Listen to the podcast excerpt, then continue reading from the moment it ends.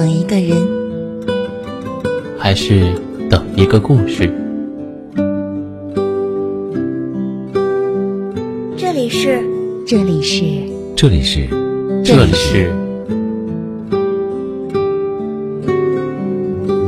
暖与温存。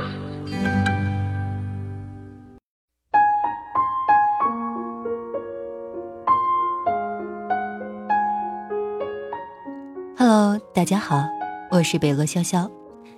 今天要与你分享的文章是来自季晶的《你这种姑娘只能恋爱，不能结婚》。在 Maggie 上个月买了一整套海蓝之谜和一个香奈儿包包之后，她的男朋友毅然决然的跟她分手了。分手的理由倒也是平常的，就是说 Maggie 太能花钱，太不会理财。他想要找个会过日子的人结婚。你一定以为又是拜金女和老实人的故事，哦，不是的，Maggie 花的都是自己的工资，而且她的工资是她男朋友的两倍。没过几天，朋友圈里的留言就传来传去，她男朋友在背后说 Maggie 拜金。这个社会到底是怎么了？女孩子花别人的钱被认为物质拜金也就算了，花自己的钱也有人逼逼，拜金，拜你的金了吗？他太能花钱了，不适合过日子，结婚啊还是得找个勤俭持家的，找个贤惠顾家的女人才能把日子给过好。这些言论仿佛都在说，女人是家庭的附属品，是男人的附属品。千万别有自己独立的人格。呵，那真不好意思，你去家政市场娶个保姆得了。我身边的朋友，包括我，都觉得很多直男癌患者认为是不适合结婚的女人。我只想问，凭什么？自己赚钱有错吗？经济独立有错吗？人格独立有错吗？不以男人为中心，有自己的生活，有错吗？花自己的钱买自己的包，也有错吗？赚的钱非得花到家庭、老公、孩子、公公婆婆身上，那才叫贤惠，才叫顾家吗？不过，令我感触更深的是，有很多重度直男癌人往往是女性，这个社会对女性恶意最大的，往往也是女性。这些女性往往没有接触过高等教育，生活在闭塞的环境里，没有接触过优秀的人，没有见过广阔的世界，带着因为被直男癌思想奴役所留下的深深的烙印，用最大的恶意揣测其他的女性。你买限量款的口红，你买高档的香水，你买上万的包，都会被这种人认为不可理解。他们告诉你。这样将来是没有男人娶你的。你若是反问，我自己赚钱买自己的东西有什么不妥吗？他们便会告诉你，等你结婚你就知道了。他们人生最大的使命仿佛就是嫁人，只要嫁人生了儿子，不管他们过得多穷、多粗糙、多委屈，都比你没有老公要好。哼。住直男癌家庭长长久久啊，千万别出来祸害独立女性。爱情不是救命稻草，婚姻也不是什么筹码，更不是生活的唯一。把感情和希望寄托在另一个人身上，可笑又可悲。我觉得有些女生是真的很惨啊，一毕业就被逼着找对象。找不着就相亲，没见过几次面呢就被催婚了，催婚之后就是被催生孩子。六六就是这悲惨之一。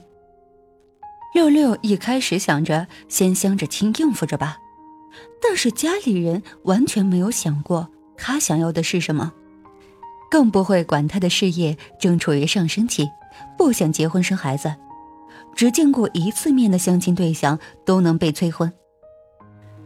六本来想试着相处一下，但是当对方无意中问了他的包包多少钱，六六照实说了之后，对方对媒人说，他没有办法跟六六这种女孩子相处下去了。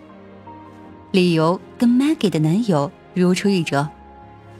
我觉得他实在不适合过日子，我只想找个能结婚的人。怎么着？嫁给你之后就应该不买包包、不买新衣服，最好化妆品、护肤品都省了。反正女人打扮都是给男人看的，都嫁给你了，还打扮啥？是不是？这样一闹，那些闲的媒婆再也没有人敢给六六介绍对象了，觉得这姑娘太不懂事儿了，一把年纪了不想着家庭，还整天乱花钱。现在不收心挑一挑好的结婚，以后更嫁不出去。可笑的是，这些人担心你读书太多嫁不出去，担心你赚钱太多嫁不出去，担心你太成功了嫁不出去。拜托，他们只是不想要你而已。身边越来越多的女性开始享受工作和赚钱的乐趣，而不是仰仗男人和爱情。既然我要的都能够自我满足，又何必勉强接受凑合的捆绑？其实，一旦你将结婚生子这两项从人生规划里删除之后，你会发现，年龄根本无法对你形成任何约束和恐慌，人生也不用那么赶，一生都可以用来逐梦，以体验各种各样未知。这样的话。我们女孩子为什么还要急着结婚？就算结婚，会依然爱美、爱打扮，舍得花钱给自己最好的，不会变成没日没夜围着老公孩子打转、放弃一切的人，更不会变成你们需要的只会洗衣做饭、拖地、生孩子、带孩子的那种女人。你这样的女孩子不适合结婚。我这样的女孩子，从来没有想过嫁给你这种人。好了，到了这里，我们本期的节目也就接近尾声了。喜欢我们节目的听众，可以点击节目下方的订阅，关注我们的微信公众号“深夜钟声响”，转发到朋友圈，让更多的人认识我们。晚安，我们明晚再见。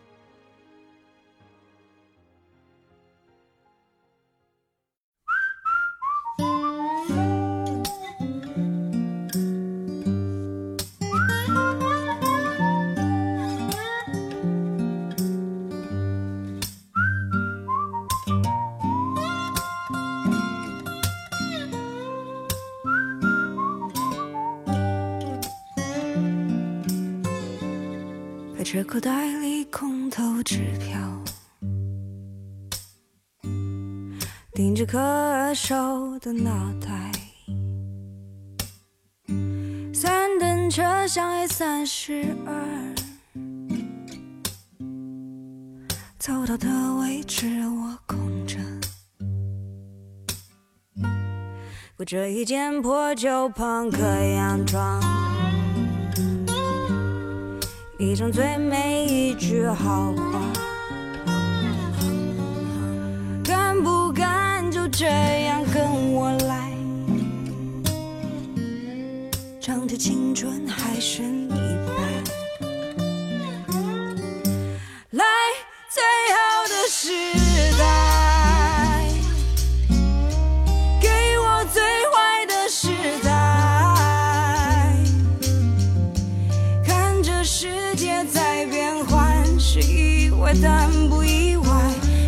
变坏，人们却在变坏。肩膀上一枚星芒符号，却没对痛苦还有点知觉。装着过重的浪漫情怀，重的让青春眼眶